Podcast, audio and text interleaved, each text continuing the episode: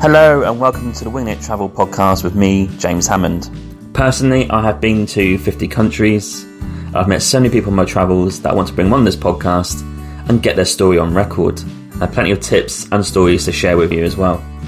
Are you a backpacker, or a traveller, or gap year student, or simply someone who loves to travel? Then this is the podcast for you.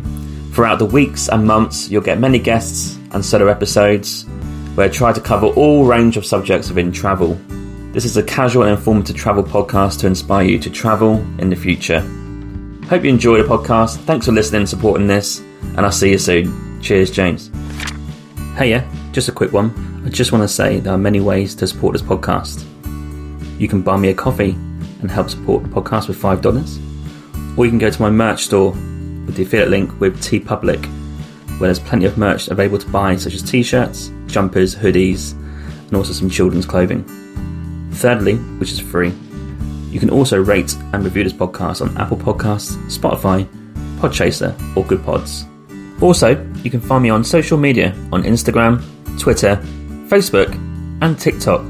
Simply just search for Winging It Travel Podcast, and you'll find me displaying all my social media content for traveling, podcast, and other stuff. Thank you. Hello, and welcome to the Friday series, episode 2. And this week, I'm going to give some reaction to B's episode on Monday, which was the uh, Flight Attendant podcast episode. And also, I'm going to talk some stuff about my planning of my trip to Mexico, what I go through, what I look for, how I go about it. And also, we'll finish off with some more facts, and stuff about me, and some of my favourite things and not so favourite things with travel. So, B, thanks for coming on. Really interesting to hear the side of the flight attendant on the pre and post boarding and during the flight as well. And she had some grievances that were agreeable with mine and what I was thinking as well. So that's great to hear. And yeah, some of the habits that were annoying to both of us were pretty much the same ones, like queuing before the zone numbers even been announced, and also going to toilet as soon as you get on the plane and stuff like that. Great to hear. I'd encourage you to listen to the episode just to get a better feel what it feels like to be a flight attendant and what they have to go through some really weird information about how they're paid. I know not all airlines are the same, but yeah, that was quite confusing with the pre boarding pay and also on flight pay. Quite hard to get head around. And yeah, I do think it's worth it though with the free airline tickets that they get, not only with their own airline, but also in the agreement with all the other airlines. So essentially, you'd always get free travel. And I think you can always work it to have your shifts in one month or at the start. So you have the second half of the month off and then have the first half of the next month off uh, and then do rest of your shifts in the second half of that month and get like a good chunk of time, which is paid, but is also not taken as holiday. So you can save, work that really smartly into doing some trips around the world. And with free flights, I mean, fill your boots. So yeah, if you're looking to be a flight attendant, that's a real, real good insight into what it's like. I think it sounds an ideal career choice, and I even think I even think even my age in the early thirties, I think that's a good career choice as well. And as you know, with the current climate, with cancel flights and not enough staff, I think it'd be a good time to maybe get in there if you're thinking about it. So uh, I know that T from the Court Case podcast, um, she came on to do an interview last week, uh, which is not released yet. It will be released in a few weeks' time. And she just qualified to be a flight attendant and she just started working that and she's loving it. So I do encourage you to go and apply. And also, you can reach out to B via Instagram, the Flight Attendant Podcast and Twitter as well. You can message them and ask any questions. You can also check out their own podcast. They do talk about what a lifestyle is like with that job. So yeah, get get stuck in. Go and check out these podcasts. It's really good. I learned a lot of things in there, which was the basis of my notes for our episode, and I really enjoyed recording with it. It was like a really strange one. I had a hundred questions. Bam, there's the first one answered. Right, next one. And I had a lot of questions from the audience, which is great, from social media and from people just messaging in. So that really helped the podcast as well. And I felt like we all learned something together there and not just me doing a bit of research. So that was brilliant as well. Any questions coming up for future episodes, you can get in contact and ask a question. I'll let you know in good time what I do have coming up. The cheekiest question I had was from my friend Adam, who asked about the Mile High Club. Went there. I felt it was the right sort of vibe in the podcast, and B absolutely answered it. And it's a real tough fine. I mean, if you if you plan on doing it on a commercial airline, bloody hell, you're going to get fined to, to shit really. So just bear in mind that pilots do offer it for 30 minutes up in the uh, in their own airplane or chartered airplane. So it is possible if you've got the got the bunces to bung out for it. So it is an option if you have to do that. And yeah, so I want to finally say, brilliant episode. Love that. Check it out. You'll love it even more. Okay, next travel update for me is I'm trying to plan a trip to Mexico. Now, I can't decide when to go. It's either October at the start, the first week, or in December, and I'll tag it on with my time off for Christmas and New Year's. October would be hurricane season, and I'm really leaning away from that at the minute. And the prices of the flights are actually the same for December, and December is brilliant to go into. I think I think it's just going to be nice weather, not too cold, I'll be further down south of Mexico, and I think it would work well with just getting across from there to London for Christmas and New Year's. So I'm really thinking of tag it on to December. I'd technically get more days off then, so it could work really well. So I'm currently trying to plan that trip as we speak. And my sort of go to and my tried and tested method of booking a trip like this, and this is what I would call a holiday. It's not real travel, it's just like popping off to somewhere for seven, eight days. The first thing I do is to see how expensive the flights are. Now, bloody hell, Vancouver is just expensive to stay in and expensive to get out of it. I think I will do a Friday episode on Vancouver, the good and the bad bits, because they're equal in good measure. But you just can't get to anywhere for good value unless you're probably going to the USA or maybe Europe, like France or UK. They're not too bad value for that. But it costs more one way to go to Mexico, which is down the bloody road, than it does to go to London, which is 10 hours away. Really annoying. And I'm looking at roughly at the minute, if I was to go to Mexico and return back here, it would be $1,000 for the flights, uh, Canadian dollars, that is. And with Christmas time, I think it would be different and it'd be slightly cheaper because in October I'll be paying for going there and back, and then obviously going away back home to Christmas for there and back as well. So it's four flights, right? But if I do Mexico, it'd be three flights to Mexico, to London, and back again to Vancouver. So I do save five hundred dollars on the flight. That's what I'm thinking. And my idea for this trip is uh, I don't want to do too much in terms of different places. I want to kind of specify probably two places, and I'm going to go with Mexico City and Oaxaca. I think they're pretty close to each other. They're, they're an hour flight in between, internal as well, real cheap. So that's definitely an option. And I think there's so much to see and do in those two places that I will base myself in those places and I will podcast that as we go. So I plan to see a few things. Not, I don't want to plan too much, but I do want to check out the Teotihuacan. Probably pronounced that wrong. Some ruins there next next to Mexico City, about 30 minutes from there. Chapultepec Castle as well is a pretty classic one in Mexico City and I want to check out some markets and street foods in Mercado de la Merced. I think that's a pretty decent one as well. It's huge apparently. So all for the street food, all for the local food and local customs. And in Oaxaca, uh, there could be potential to go and see some Pacific Ocean. So there's potential to go to the coast and probably will get a few days of sun in. But the Oaxaca city itself, I want to go check it out because it's one of those old school colonial cities where it's like colourful buildings. It's got like a huge mountain in the backdrop and there's some, a few things I want to see there. So um, the Zocalo, which is the mi- middle place of the town, also Monte Albán as well. So I want to go and check out some local empanadas and food. I'll come to food in a minute, and I would be probably staying in hostels. Now hostels in Mexico City, real cheap. You can get a dorm room for 10 dollars US. But in Oaxaca, you're paying probably 20 to 30, so it does go up double the price. But I've got a few hostels I've got lined up. Oaxaca, I think by the looks of it, there's a few, but the one that everyone raves about is the Casa Angel Hostel, and I think I will be staying there because they do free walking tours. They do even some tours out to other places. They do like yoga and dance classes and this sort of stuff as well. Free breakfast as well. And I think that'd be a good place to base yourself. And I will be solo, so it'd be good probably to meet some people there if possible. Mexico City, there's a heap, and I've kind of got a few in my mind. I probably will go private room actually on, on reflection. I think just because it can get a bit busy but I might go the Massiosare El Hostel or the Viajero CDMX in central Mexico City. They're both pretty central, close to all the markets and stuff you want to see. So that's kind of where I'm thinking for Mexico City and Oaxaca. If you've got any recommendations or places to stay or things to go and see and do, please get in contact and message me on Instagram, Twitter, or email. Um, you can even write in on my website. There's a contact form there too, which is jameshammond.org. Mexico is obviously known for its food, so I want to try out some tamales, mole, and tlayudas. I don't know if I pronounced that right. And empanadas. I think they're going to be my main sources of food. Each region does their own type of those type of foods. Obviously tacos, burritos, and stuff. And I want to try out Mexico City's version and Oaxaca's version, and I can't wait to go and do that. It'd also be cheap.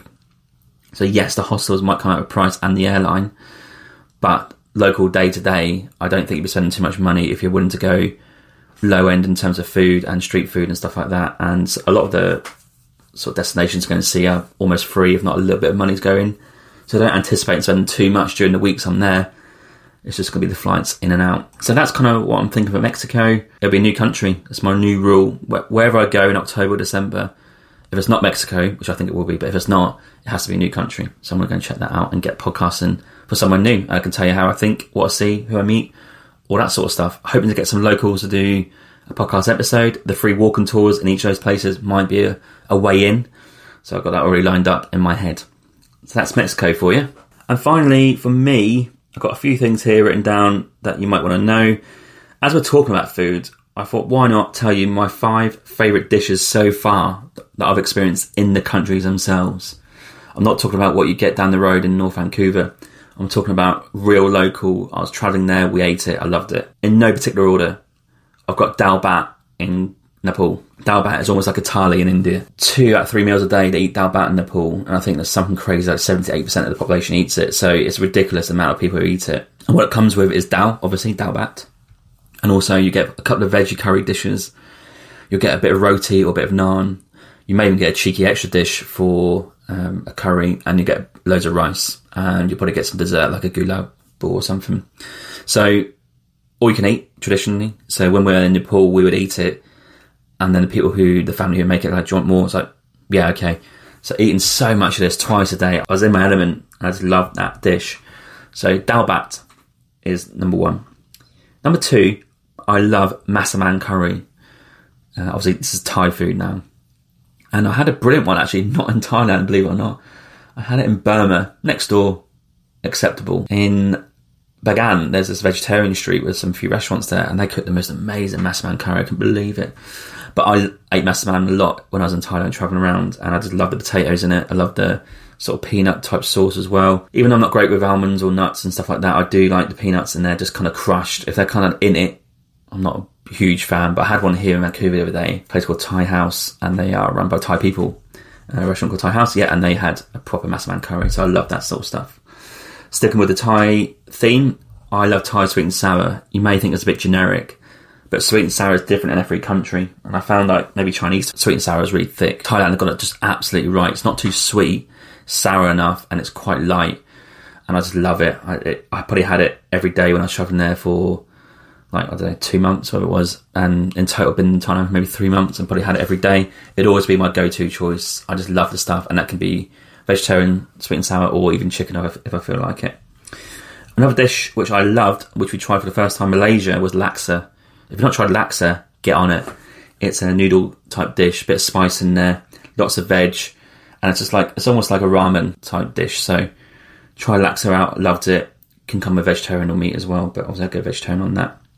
And the next one, the last one, is not really a meal or dish. It's just a snack. It's empanadas. But each country do do their own. Like I remember going to Brazil and loving their chicken empanadas. Like, oh my god, what is that? Slightly curried, peas in it. Just like cost like I don't know, fifty cents on the street. Lap it up. Argentina, probably a bit more beef orientated. South America, and I guess Central America as well. Every country would do their own type of empanada, and I've had probably I think I traveled to five countries in South America. So I had each one in each country, and I loved them all. I would really recommend getting empanadas in your gob. I've got a few favourite hostels that I've stayed at. Some recommendations, maybe if you're going to Bangkok. I've done an episode on this. Lub D. It's one of the early episodes last year. If you want to check out my full thoughts on that, please go to that episode. The one I stayed in is actually closed on Silom Road. It's now in Siam Square, so check that out. Lub D. It's a brilliant hostel. It's a great place to go if you're solo travelling and you want to meet people. There's going to be a mix of people who are maybe like mid twenties, and maybe not as party heavy, but are still out, you know, going out and seeing stuff. And there's going to be like 18, 19 year olds there as well who are up there for a bit of a laugh. So depending on your age, there's going to be all types of crowd there, and it's also great for getting your laptop out and just kind of doing a bit of work if you're a digital nomad as well. They tend to have real spacious areas in the common room. So the one I stayed in had a cinema as well. So yeah, get get stuck in there. Crash Pad Hostel in India in Jaipur. They're a bit of a chain. Uh, along with Zostel, actually, those two are brilliant hostels. They're quite new and they're starting to pop up all around India. I do follow Zostel on Instagram, so you can follow them if you want to check them out. Um, go to my following category in Instagram and see them. And they are just brilliant. They're just really well designed, new aircon, the whole lot, and they do a lot of stuff there. So yeah, that's Crashpad and Zostel in India. And I've got a random one here in Tokyo. If you want a recommendation in Tokyo, bear in mind it's such a big place, so many places to stay. You've got the, the full array of accommodation, hostels, hotels, pods, the whole lot. I would stay at a pod slash hostel place that we send it called Ueno Station. Now, if you're a male listen to this, this is right up your street, and I'll tell you why. Because it used to be a business type of hostel, so they had great pods, and the bathroom for males is actually like it's like a sauna, it's like a, a jacuzzi day. You get a sauna, steam room, jacuzzi, shower, separate separate place to wash your hair. It's just unbelievable, and people just lap up. And I was there in there for forty five minutes, just like chilling out. It's unbelievable and it's quite cheap accommodation for, for Tokyo standards. Now, if you're a female here, they've not quite converted the same type of amenities for females, and it's just like a shower and a bath. There's nothing else. Um, I think my girlfriend was wondering why I was taking 45 minutes when we were there, and I was like, well, I had a bit of a sauna, a bit of a jacuzzi, chilling out. You know what I mean? That's uh, in Ueno. That's U E N O. That's a station in Tokyo. If you want to stay around there, real cool area, and I re- would recommend staying in that hostel. Pretty decent price, so that's kind of recommendation. Another cheeky one is Mad Monkey Hostels in Cambodia. They're a bit of a chain, good for meeting people. Normally have a bar. The one in Siem Reap has a volleyball court upstairs with the bar. Uh, yeah, pretty cool. The flip side of that, the worst hostel I've ever stayed in. Thailand, Koh Phi Phi. If you go there, pretty small island, and if you don't book, there's a huge race off the boat to go and like find somewhere to stay. And the rookie area here is we didn't book. And we're also pretty stubborn with not booking like a guest house type vibe. Yeah, we wanted to stay in a hostel to meet people. And we're running around Koh Phi Phi Island with our bags and this is hot. And we got a bit fed up with walking around. And then this French guy outside this hostel went, uh, you want a room? We're like, yeah, we need um, kind of three beds, two beds. He's like, oh, oh I have a room. And was like, okay. And we took one look and it was a 40 bed dorm. 40 bed, and it might even be more. I can't quite remember. There's definitely 10 bunk beds on either side, one walkway in the middle, which led to the toilet, which didn't work, and the shower just dribbled out cold water. But we had no choice, and we said, right, one night we're doing this and we're staying there. And the people we're travelling with declined, like, no, we're not staying there. But me and Mike thought, oh, fuck it, we'll do it. Dumped our stuff. I don't even think there's lockers, so you got to kind of risk it a little bit. And we had a night out, and real heavy night out. I got lost on that island, even though it's quite small. Some British diver who was working there led me back to my hostel. Real, real thankful for him for that, because I did get lost a little bit. And when I got back, it was so grim. It was hot, but also the aircon was right above my bed, so I had it dripping on me. There was cold air just flowing. I got like a chill from it. It's just absolutely grim. And it was that grim. It's the only hostel I stayed in. I think Mike might even say the same. He didn't go to extreme as this, where I felt that dirty that the clothes I wore the night before for the night out and I was wearing in bed in this hostel, I left them there on the bed. I was like, nah, I'm going to throw them away. I, I didn't even want them. I think it's like a white t-shirt and some pair of shorts. Nah, left them. Didn't want them. So, it felt so dirty because the shower didn't work. And luckily, next morning, our friends who were Australian and Johnny, who's English, said, "Oh, we've got space in our guest room. Do you want to come and book in here?" Um, I mean, it was like a proper like Thai guest house, really. So we had our own room, double bed or single bed, but like all fit in one room, our own bathroom. It was like a bit of a godsend, really. But that night in that hostel was absolutely grim. I don't have the name. All I can tell you is it's about forty beds in a dorm. There's a French guy sitting outside who probably just gets people to come in. It's real cheap, but it's real dirty and real horrid. So that's my worst dorm I've stayed in, and I wouldn't recommend staying in a 40 bed dorm because if you're a light sleeper, you've got absolutely no chance. And that's where earplugs come in handy. Anyway, there's a few things about me, a couple of new rules I'll finish with. I have a weird rule now that if I'm in any new country, I want to try hitchhiking. I've done it in Spain this year. Uh, about a month ago, got a hitchhike on the first day when I was supposed to be walking.